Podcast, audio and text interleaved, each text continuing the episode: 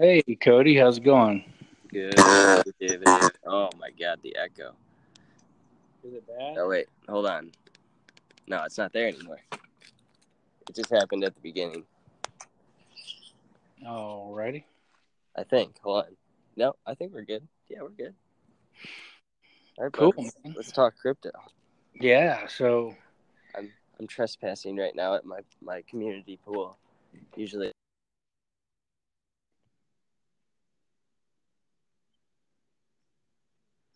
Lost you.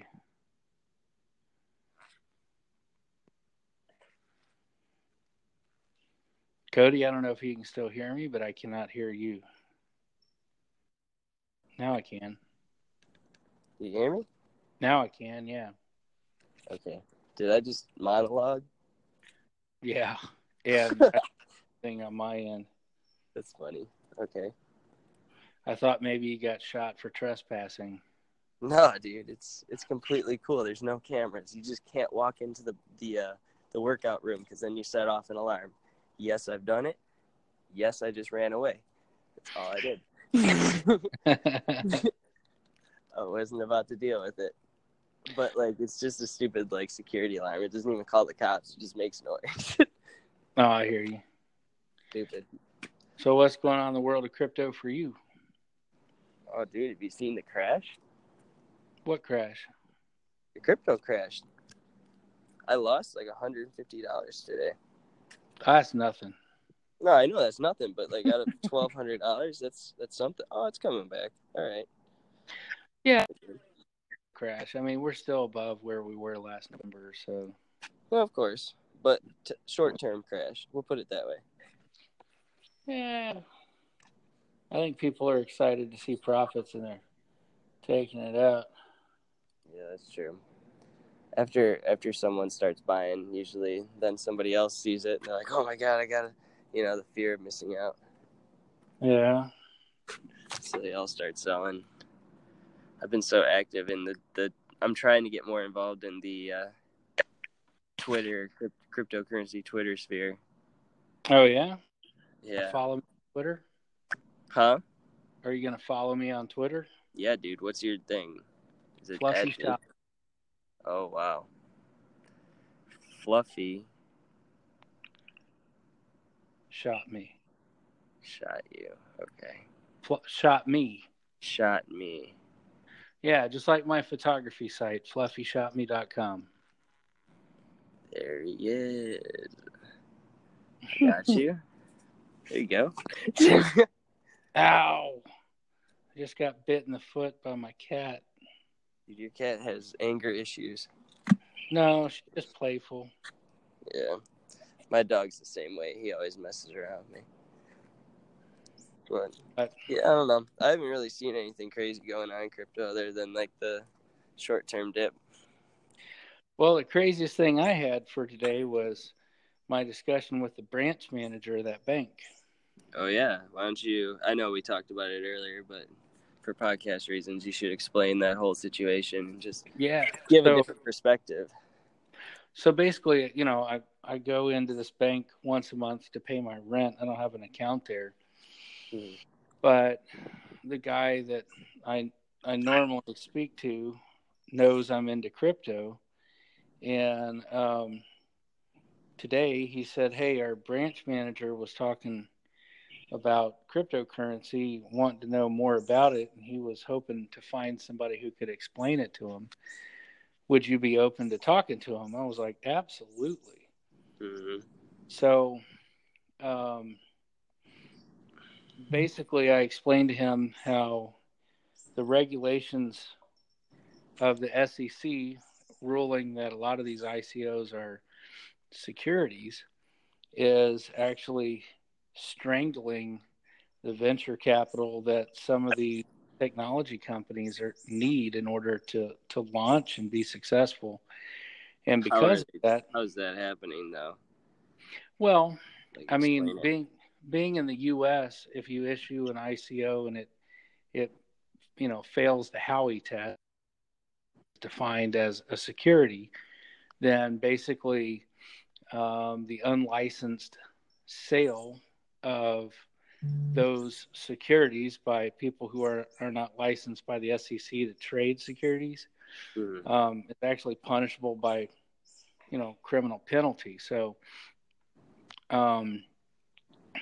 it's a huge issue, and that's why, when you register for these airdrops and stuff, if they're like, oh, are you in the U.S.? Nope, you can't join because our token is a security and the SEC basically allow it unless you're an accredited investor. So bam, you're automatically just out, right? Mm-hmm. So a lot of these tech companies that know that the fastest way they can get some capital together to work on their project is an ICO. Well, if they can't do it in the U.S., they have to go somewhere else to do it. And it's not like the U.S. is graduating more programmers than India and China and, all these other countries. So it's not like we're winning the war on technology to begin with education. So why would you bring programmers to the U.S.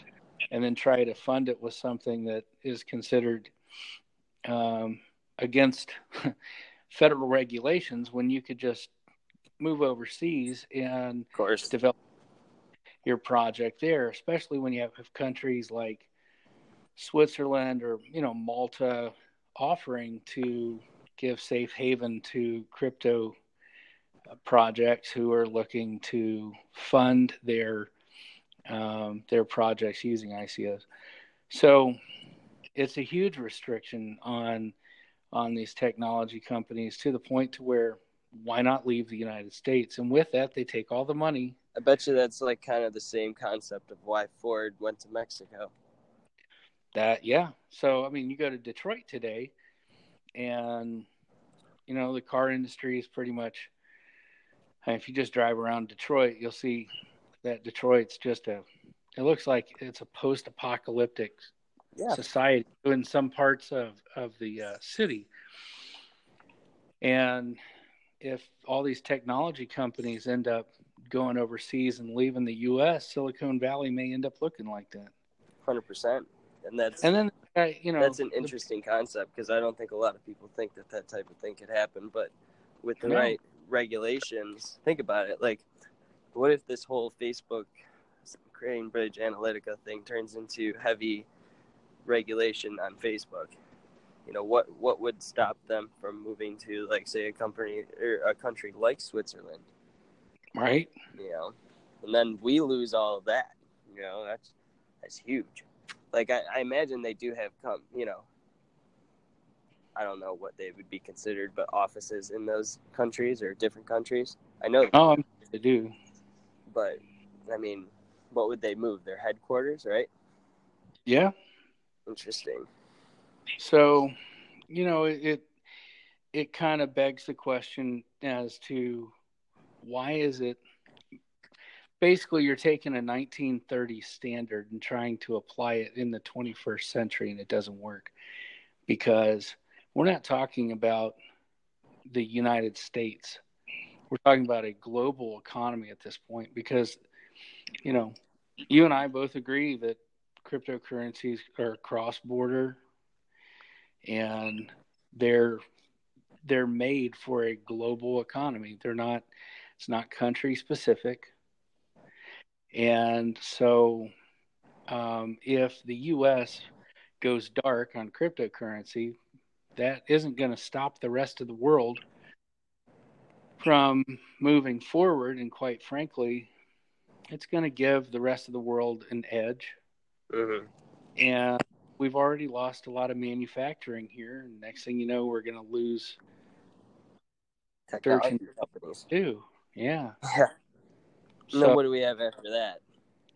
I don't know. Pharmaceutical companies that can run ads on television, I guess. So that's insane. Yeah, it really is, and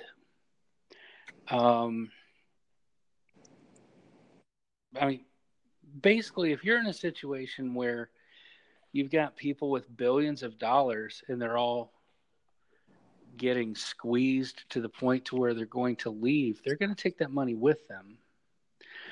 They're going to make some money somewhere else. And these are the people that, you know, they buy vehicles, they pay for people to wash and service their vehicles, clean their homes, buy groceries, luxury items, things like that. And if that cash isn't going into the economy, that hurts and has a huge effect. So I could see where it would have a very large impact, especially in Silicon Valley, you know. And I told this guy, I was like, you know, Foxconn is in the process of developing a phone that has a hardware wallet embedded inside of it. Don't you dare insult Apple again. Well, I told Samsung. I just told him that if Samsung... I don't even think they're stationed in the U.S., so I don't know. No. Apple is stationed in the, you know, is headquartered Cupertino, California, right? Sorry, background information. I'm a diehard Apple fan, so I can't bear to hear. I'm sitting in front of a Mac, and I'm talking to you on an iPhone, so I know. I'm with you. But what it comes down to is when these huge shifts in business occur, if you fail to move with the trend, you get mm-hmm. Now, Blockbuster is a great example. Right. Netflix just, you know, whipped them out of the market.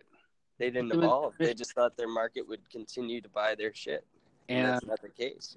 They were in denial for so long that once they finally realized what was going on, it was way too late. You know, it's like Amazon is having that effect on Walmart and other retailers. They've gotten to the point to where they're just beating them down. You know, back when internet service was just starting to be kind of a, you know, something that people were having in their homes, it was AOL and Earthlink, you know. These were huge dial-up companies, and then now, I mean, do they even exist? Not really. I mean, I think Yahoo bought AOL and kind of absorbed them. And Earthlink, I don't even know if there is such a thing anymore. But those companies have gone by the wayside as other companies have developed further technologies. Right. And so, you know, the technology space is a very fast-moving space. So if you're behind, you're actually a lot further than what you think. So I think that, you know, once hardware wallets embedded in phones start popping up, you're going to see everybody race to offer it. They stay in competition. And at that point, I mean, we see some of these big companies like Apple or Samsung racing to meet that need, then at that point it's going to be kind of like, okay, it's game on for crypto. You know what I mean? So yeah. And that's like once crypto is implemented, or even sides like all right, so like even like a small thing could throw it into mass adoption, like Apple starting to accept cryptocurrency or something like that. Yeah, you know, that could be a major turning point because a lot of people put trust into companies like that, you know. Yeah, so I talked to the branch manager and I asked him. I showed him Coinomi. I have it on my phone, just with just a little bit of crypto on it, just so that, you know, walking around cash. Okay. Yeah. And, I showed it to him and I said, let me explain how this works. You know, basically if I were at a gas pump, a QR code could pop up. I'd scan the QR code and I would send money to it and boom, transaction's done. Now, is that more secure than using your debit card from your bank? I'm just curious. And yeah, he was like, well, I kind of see where you're going. I was like, okay, look, cards are getting skimmed at the gas pump every day. If I could pay with crypto at the gas pump, I would do it in a heartbeat because it would stop the skimming. Mm-hmm. And I explained to him the difference between public key, private key. You can have my public key on my website, and you can have my public key all you want because the only thing you can do with that is send me money. Right. So I challenged him to get on my Facebook, and I'll put all my wallet addresses, and all he needs to do in return is put his debit card numbers in response, and we'll see who comes out ahead at the end of the week. And he started laughing. He's like, there's no way I would ever do that. I said, there you go. That's because debit and credit cards are flawed. So then he literally said, well, I just don't think people are ready for electronic money yet. Yeah. I said, okay. So when you go to the grocery store, aren't people using pieces of plastic to swipe and pay electronically? He's like, well, yeah, but I mean, people aren't walking in and buying coffee with electronic money. I was like, do you have a Starbucks app on your phone? Yeah. Do you use it to pay? Well, yeah, but that's just an app for Starbucks. I said, okay, but imagine my app if I could walk into any store and use it. Right. That's where crypto's going. I mean, think about that's like CRPT. Have you ever heard of that, Crypterium? Oh yeah, that's one of the only ICOs I've bought into. Yo, that's so fucking weird. You, me, and Sandra. That is the only ICO I've ever bought into. That's the only ICO she's ever bought into. And now you're saying the same thing. Or one of the few. Yeah, because... And I'm pretty sure Joel also bought it. Oh, yeah, he bought it. That is insane. Well, that's because it's a project that I think has a lot of promise. So... have you downloaded the app on your phone? Yep, of course I did. I haven't downloaded my CRPT onto it yet, though. I put a little bit on there just for testing. Mm-hmm. Just to say, hey, I have some. Haha. Right. How'd that work? Oh, fine. It's there. But I haven't, of course, I don't put any real amount of crypto on my phone. Right, and I don't like doing that either. Really, I wouldn't be comfortable with the Binance app on my phone. No. If I didn't have a SIM pin on my SIM card. Nobody can jack my phone number because my SIM card itself is locked. You can't clone it, and AT&T won't give you the stuff without mine. I've worked in the wireless industry for 4 years, so I know how it works. I guess you can probably get past it. Yeah, you can. But you need the physicals. Yeah, I don't know. You need to call into care usually, and they won't lift that type of thing without verification, or at least the correct verification. Yeah, so... Just as a general rule, I pretty much don't put crypto on my phone unless it's I treat my phone like I do the wallet in my pocket. Right. Only carrying cash for walking around. I would never put my life savings on a crypto app. Oh, don't you worry. Binance has nothing compared to what my wallet has, Not hardly anything. Just basically my trading stuff is on there. Right. Which isn't a crazy amount, but I guess it would hurt if I lost it, but it's not my entire wallet or my entire bag, as they call it, quote unquote. Yeah, well, the only bags that I hold are on either a Trezor or a Ledger Nano S. And if anybody works for KeepKey and you want me to give you a fair evaluation, you're welcome to contact me and send me one. I'll let you know what I think of it. Right. But you know, I mean, once I kind of got to that point and he started kind of seeing where I was coming from, it was really interesting to see how he started really listening up when I said, you know, the back end of Home Depot got hacked and 56 million credit cards were stolen, and it cost Home Depot $320 million. Target got hacked. They lost a lot of customer confidence because obviously people didn't want to, they didn't feel secure using their credit card at Target for a long time. Right.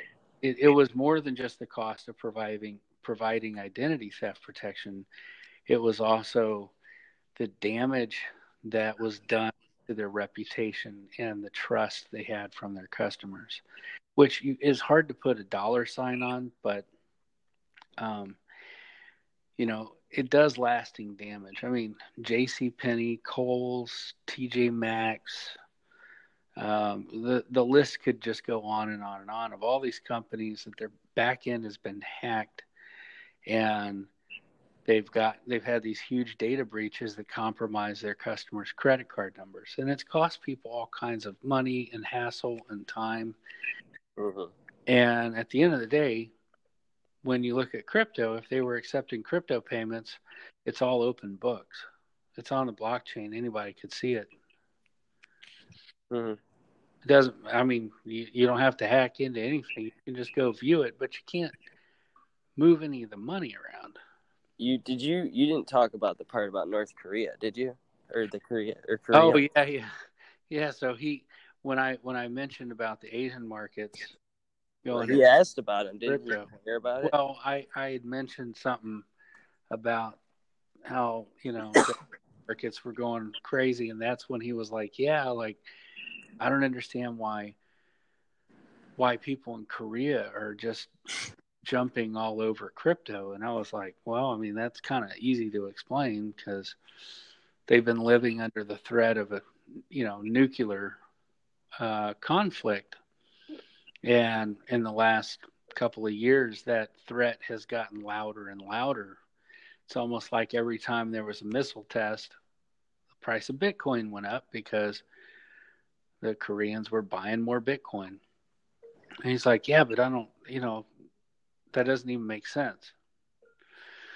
So I told him my theory on it is Seoul is 45 miles away from the border, and they're within range of, you know, tactical nukes that are actually, I mean, they even have nuclear chemical warheads that they can launch in artillery shells, right? So that will go that far. When I was at Camp Casey back in 2000, we were told that within the first 8 minutes of an attack, they could rain down several hundred artillery rounds right on our position, including nuclear and chemical attacks. And so, you know, it was like, you could die in the next 8 minutes. If these alarms go off, follow everybody calmly downstairs and don your gas masks. Enjoy your breakfast. I was like, thanks. You know, and that was, I mean, that was 18 years ago. Right. That, before we had Little Kim in the seat of power trying to earn the I'm a badass like my father and my grandfather title. So he's having to beat his chest a little bit more and, you know, push this nuclear threat further. Well, if Seoul got destroyed by some kind of war and there's Koreans on the southern part of the peninsula that, let's say, flee and they end up, I don't know, let's say they end up in San Diego, California, right? Mm-hmm. They get there. They literally have nothing but what they carried with them. Let's say they have bags full of Korean won. Well, the Bank of Korea got destroyed in the attacks. So their money's pretty much worthless at that point. Right, of course. And I mean, like, it's toilet paper, like you said earlier. Yeah, I mean, they literally have a bag full of Charmin. But Charmin's softer. Trust me on that one. Yeah. But hey, man. Charmin, I mean, they make the commercials look pretty good, to be honest. Just so you know, just in case you ever go to Korea or some other place, I always carry toilet paper with me, because what I didn't know when I went the first time is that before you walk in, you have to purchase toilet paper out of the vending machine outside the bathroom. I got all the way in there and then found out too late. That's horrible. So, how much was it? Was it like expensive? I don't know. I didn't buy any. I was already in the store, so I had to use, what I had with me. How about that? We'll leave that. No, we'll leave that one to sink in. But say I learned that lesson 18 years ago. It has stuck with me today. Always carry TP when you travel internationally. Okay, moving on. So let's say these people show up in California and they only have what they could carry, and their money's worthless. But maybe, just maybe, they have their digital wallet with them. Oh, whoa. Now they can go to an ATM, pull cash, get their hotel room, buy a meal. And depending on how much crypto they have, it might float them until they can find a job to support themselves. So, you know, I see the rush in Korea for cryptocurrency kind of fueled by having an escape and evasion plan in the case of some type of war with North Korea. And the most portable way to carry large amounts of money is just throw it on the blockchain, access it whenever you get to wherever you're going. It seems pretty simple to me. No, it's very simple. I mean, basically, it's a worldwide thing. Like, I can go anywhere in the world, and it still has the same value. I think that's fantastic. I think the fact that, like, to be 100% honest, I haven't really traveled outside the United States other than to Canada. Yeah. But, like, I feel like the only reason I haven't is because, like, I don't feel like doing, like, currency transfers and stuff like that, and, like, having to deal with, like, all of the bullshit that comes along with it, you know? Sure. Yeah. Like, I feel like if I had the money, then it would be much easier without having to, like, calculate, like what, like, transaction costs or whatever the heck it's called, you know? Like, I've never been... Yeah, the exchange rates. Yeah, the exchange rates. There it is. What those are. Yeah, so it's kind of funny. I actually found that when I was in Kenya in January, that one of the fastest ways and cheapest ways for me to get money was to actually go onto a website, charge my debit card, and send it to my mobile phone in Kenya, because they have what's called M-Pesa. M-Pesa is wire or something. Well, it's a peer-to-peer SMS payment structure. That's cool. And quite frankly, it was around. I kind of think that Bitcoin was maybe somewhat patterned off of M-Pesa, in that it was designed to give unbanked people peer-to-peer transactions. However, it's not built on any kind of cryptography. It doesn't have, you know, a whole lot of security attached to it, and so it's definitely inferior. I mean, you could very easily steal from somebody using M-Pesa, but most of the people using M-Pesa don't have a whole lot to begin with, if that makes sense. Right. So, but you know, it's nowhere near secure as cryptocurrency is today. But you know, it is kind of cool that you can walk into a place and text money, and if you want I mean, like, I've never even heard of that before. So they have like text message bank accounts. Yeah, kind of. It's M-Pesa is available. Well, Safaricom is one of the largest mobile phone providers. I don't know who the other provider there is, but I know both of them you can use M-Pesa. And, you know, let's say if I had 3,000 shillings on my phone, I could walk up to a kiosk that does M-Pesa. If I wanted money, I could literally just shoot them a quick text with some money, and they would give me cash. And other places, you just pay for what you're doing with M-Pesa. So right, that's actually cool though. I didn't know about that, but what was the other thing that you also told them too? There was one more thing. Oh man, you know, because like I was just sitting there watching this thunderstorm while you're blowing my mind on things that I didn't even think about, and I'm in cryptocurrency. So well, I'm trying to think of what else it was we talked about. I mean, I explained to him the difference between crypto transactions and banking transactions. Right. And that's how you got that part we went into? Yep. So at my current job, we have a doctor in Japan. We need to pay him. Mm-hmm. I don't have that. Well, if we don't schedule that money transfer before noon, it won't get processed for the following day.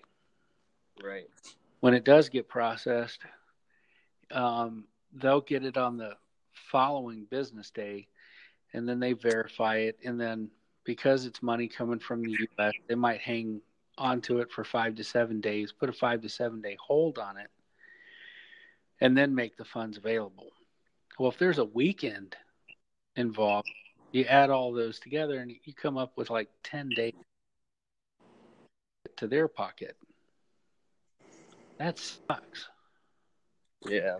So if you were to take their bank debit card and you go to the gas pump, you pay for gas, it's going to show up as pending for 2 to 3 days. And then it'll show up as, okay, it's no longer pending. It has gotten confirmation, and this is the amount it was charged. Right. But with crypto, and I forgot to mention the wire fees. They're like, $25-$30, right? Which is insane. I can't even think about it. Is. I don't know. I've never really paid for money to be transferred anywhere. Like, I'm kind of a bandit, all right? I'm kind of a manipulator. I have 2 PayPal accounts, which I pay myself from one bank account and put it into another one that's in New York. Yeah. And I don't pay any fees on that, but, like, I've never, tried to transfer money outside of the United States either. So I guess I'm, not aware of those fees. Yeah, so you pay these wire fees, and it takes forever. And then let's just say, people talk poorly of Ripple, but I'll use Ripple for an example. 10 seconds later, and they pretty much have it. Litecoin, you're looking at, depending on network traffic and stuff, maybe, I don't know, first network confirmation in a couple of minutes. Ethereum, depending on how much gas you put down, maybe they're, I don't know, First confirmation you probably get in under 2 minutes, So, but the fees. Let's talk about that. Right. Ethereum. I sent Ethereum to my father earlier, and it cost me 22 cents, only because threw some extra gas on top of the transaction to make it go fast. So, Litecoin, you're looking at pennies on the dollar. So it really comes down to crypto is more secure, it's faster. And once it's got several network confirmations, it's validated, and it's good. It definitely you know, it's like with a check, I can write three people a check for, I can have $100. I can write three people checks for $100. Two of them are going to lose because whoever cashes it first is going to get my $100, right? Right. But you can't do that with crypto. You can't double spend cryptocurrency. True. So, but banks will still take a check. Imagine that. So it's kind of funny that that's where it is. But that's because they're still thinking with the 1940s mentality of, you know, we do things by check and cash. Well, okay. I mean, that's evident in multiple fields. Like the education system, I think, is one that needs to be called out in this situation. You know, like the education system is massively flawed purely because they're training people to be in mill and manual labor jobs, and purely nowadays you don't get paid for manual labor. Well, you don't get paid the best. You get paid the best to be a creative, a critical thinker, a problem solver, somebody who can think outside the box. That's what people get paid for nowadays, or well, that's really where jobs are going. Well, that's where a lot of jobs are going, but quite frankly, skilled trades, like, you know, it's kind of funny, but I have a friend who's a plumber and he makes more money than I do. No, of course. I'm not saying skilled trades aren't going to be a commodity anymore. I'm saying like factory workers aren't going to be a thing anymore because we're going to have automation and AI soon. Oh, yeah. And that's going to completely wipe the job market of all those, you know, manual, heavy manual labor intensive jobs. Well, I mean, like mill workers and shit like that. Yeah. You know? But, you know, some of these cities that have gone, you know, pushed for higher minimum wage, all they're doing is getting rid of their workers. I mean, look at McDonald's. And like they all requested $15, right? They got their $15, and now McDonald's is replacing their cashiers with robots. That's right. So they're flipping burgers with robots. Right. Then you're going to have maybe one or two people just feeding the machines. Right. Exactly. And they'll have to have some special skills. Yeah, and they're going to have to be, you know, specialized. That's right. So, you know, those jobs not going to be around forever. So really the question is, if technology companies leave our shores and yet technology companies provide solutions to corporations to replace their workers, what happens to the people that live here who the jobs at the bottom are getting eliminated? No, of course. You know, it just, to me, spells major disaster for the poor. It's going to wipe out lower class jobs. Yeah. And it's going to be insane because then the poor are going to get more poor, you know? Right. Like, I think we've already seen the destruction of the middle class. So, I don't know. Maybe not the destruction of the entire middle class, but, sorry, my phone's about to die, so I got to charge it in my car. All right. But, I don't know. I feel like definitely the lower class is going to be the next one.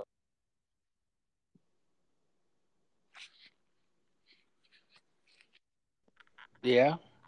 At the same time, you know, if the bottom end jobs get replaced by robots and those people are out of work, who's paying for that?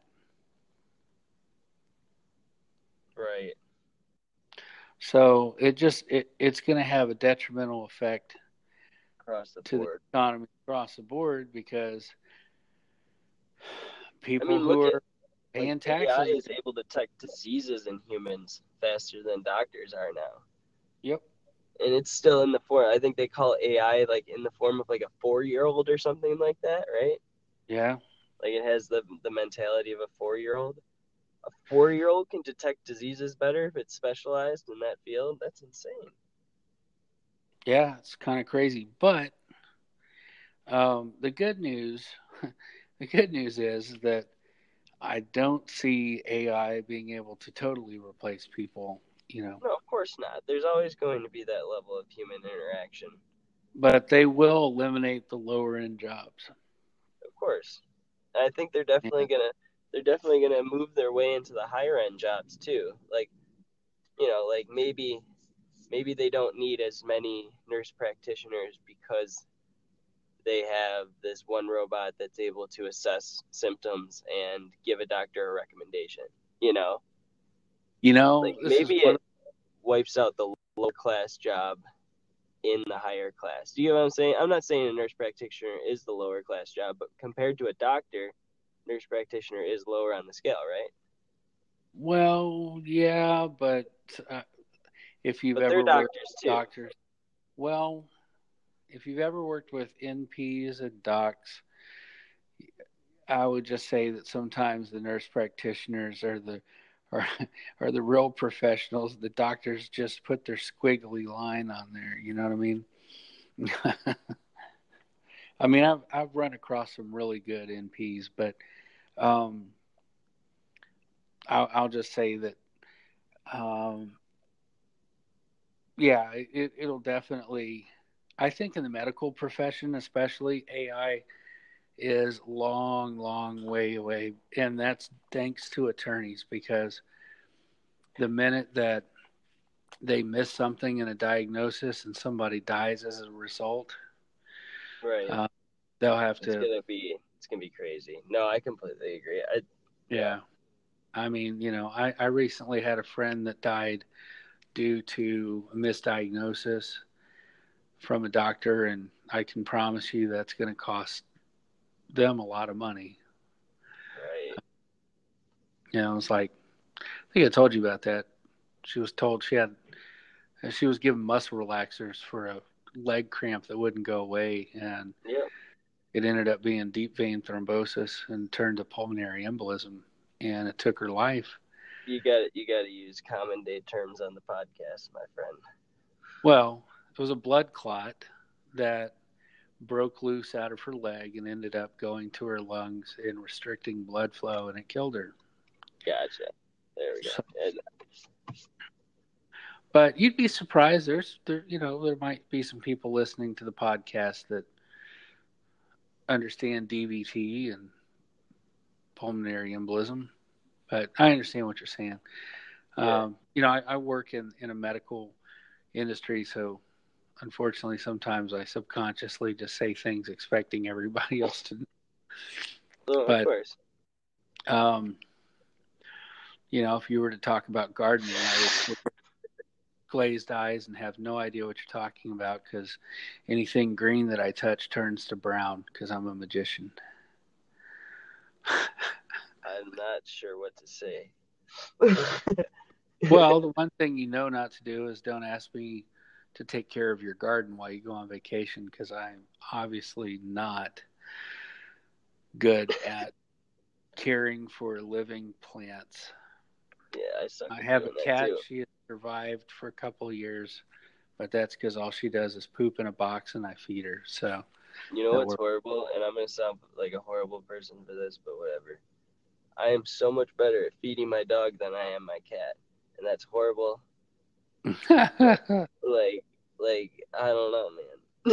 like I always feed the dog, and then the one time I found like the cat didn't have any food, and like I didn't even know how long it was that she didn't have food, but it definitely wasn't that long, because she starts to get annoying when, you know, she wants water or food or whatever. So I mean, it's not, you know, I bet you it wasn't that long, but still, it's like, oh, Ralphie would have never had gone without food. That's funny. Yeah, you know, I honestly think we're looking at 5 to 10 years before you or I can walk into a store and whip out our phone and pay with Crypterium. But once it becomes, won't it work like that though? Like once the app launches, or it won't have the contact. It doesn't. Don't they have to be like partnered with Crypterium for it to work? Well. My understanding is that they're going to be working with a credit card company to use NFC type payments. So kind of like where Apple Pay works, like Crypterium would work, kind of thing. But I don't know when that system takes place. Yeah, I'm looking forward to it. The background that supports that type of thing. But see, here's the interesting questions that come up when you talk about, you know, cryptocurrency transactions. The IRS wants you to pay capital gains anytime that you sell crypto. So that would make every time you use crypto based on capital gains thing, which is ridiculous. 40% tax on every transaction. Yeah. So you're looking at every transaction. So it's kind of like, okay. It's kind of like having a sin tax on everything. Yeah, but it gets to a point to where if I go to a vending machine and use NFC payments with crypto, buy a candy bar, is that really an income tax event that I've got to calculate? And right now, the guidance from the IRS says yes. But you know that's got to change over time. There's no way we can sustain that type. No, that's definitely got to change. But here's something else that I wonder. Okay, let's say you have crypto on Binance and you move it to your wallet. Is that not a transaction? Technically, it has a transaction ID. So the question is, is that a taxable event? I certainly hope not, because by the books it would be. Potentially, yes. They can make that argument. Still, it's my money. I'm just moving it from one account to the other. But see, like, I thought that the law with capital gains, or how it's written, is when you realize income or when you realize gains. So, say I put in $100 and I take out $150. I took out $150 worth of gain, right? Right. Now, how the heck does that even work with transactions? It just doesn't. Well, essentially, when you transact, you're selling it for a U.S. dollar value. But what if, like, at one point, it's like based on a cryptocurrency value? You know what I'm saying? Like, no, like, what I totally get what you're saying.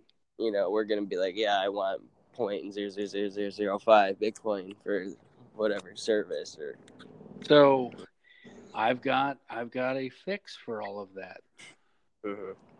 It's not easy, but we've got to simplify the tax code. I mean, let's face it. We've got to have some kind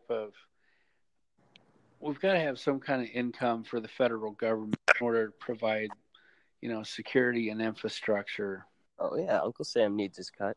Right. But I'm not saying Uncle Sam doesn't need his cut, but he needs a lesser cut, way less. Dude, I totally get it, man. I worked alongside the military overseas, and I saw, $250,000 thrown away. Oh, well, we don't need this, so we're going to destroy it instead of send it back. What? Yeah, no, I'm well aware of what you're speaking to. Yeah, so I think. Eventually, one of the best ways to fix all of this to where it simplifies our tax code and makes it easy for everyone is just go straight to a consumption tax. Which would imply what? What type of, like, example, like, what type of tax code would that be? Well, basically it'd be a sales tax.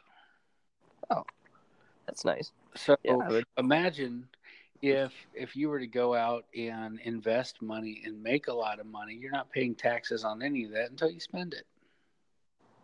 Right. And then, okay, fine. You get to a point to where you're... That's sales tax. Yeah.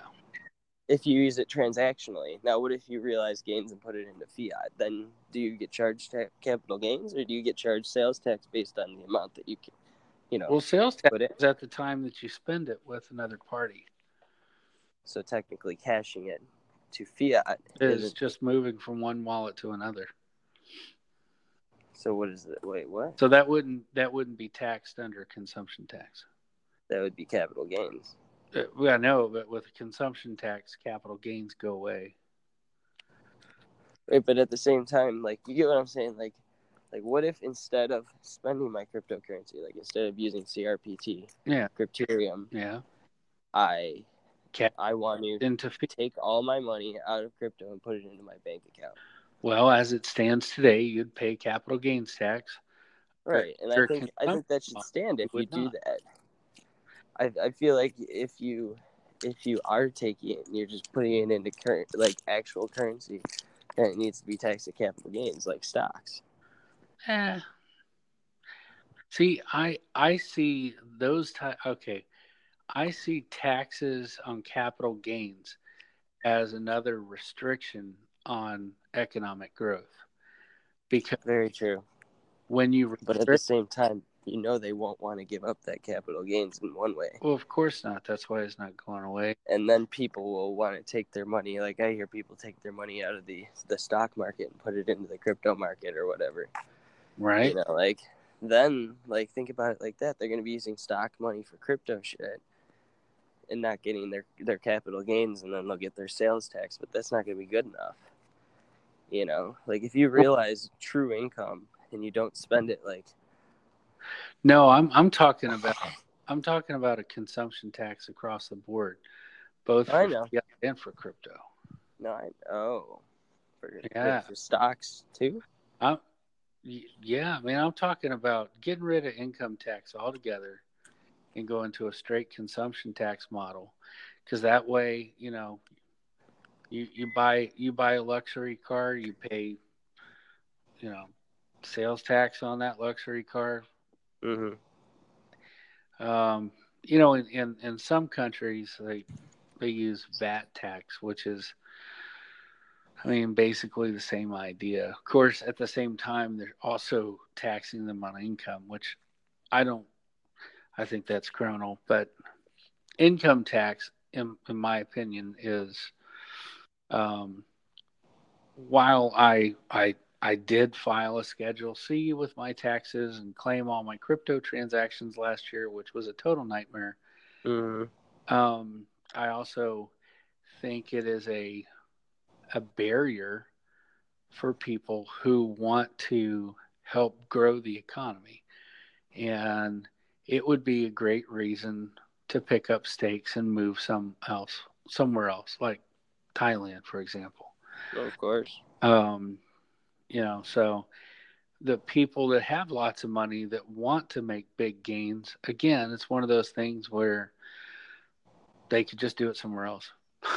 No, of course. I think that's what a lot of crypto people are considering with the upcoming regulations and stuff like that. Right. Yeah. I mean, they're scaring a lot of people away with the way that they're talking about it. But those regulations that are going to be coming, I would think the banks would want to put a noose on crypto. So whoever stands up on behalf of crypto is basically going to have to go against all the major. Whoever wants a $27,000 campaign contribution, you know. Well, yeah, not exactly. No, I know. I'm just messing with you. I mean, you know, I've looked into that kind of stuff, and basically you can lobby, but the minute that you get involved with giving contributions to particular candidates, you're no longer lobbying. Now I'm saying the banks will do that. Oh, yeah, absolutely. I'm not saying us or cryptocurrency or whatever. Yeah. You know, that's the banks. 100%. And they'll probably give people stuff under the counter. I think social pressure is going to be what will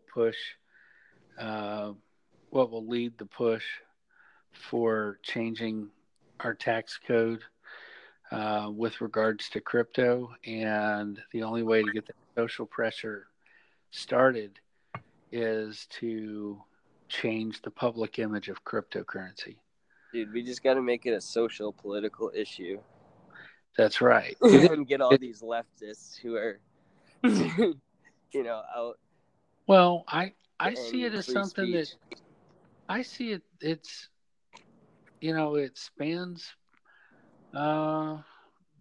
across party lines, across religious beliefs, and we'll cross over everybody. I mean, but we got to get these people who are not really going toward good causes right now to go toward a good cause. Yeah, well, you know, tomorrow's youth, they're in tune with crypto, and they're concerned about it, and I think they're going to lead the way in, you know, in making change. The problem is that by the time they get around to being in a position to do that, the United States, for example, will be way behind the rest of the world. No, of course, and that's not good. We could catch up at that point, you know. Right. So I'm thinking that we need to start pushing now, and you know, in a later podcast down the road, maybe we could talk more on that subject. Yeah, man, we got to wrap this up. I only got 2% left, and it's been 55 minutes. My God. Wow. Okay, well. All right, my dude. We're going to wrap this up. Yeah, I got to be up in 4.5 hours. So, yeah, I got to be up. All other crypto-somniacs out there who might listen to this podcast, I hope you're going to toke up on some coffee in the morning, too. Oh, yeah, buds. All right, man. You have a good night, right? Yeah, you too. All right, later. Bye.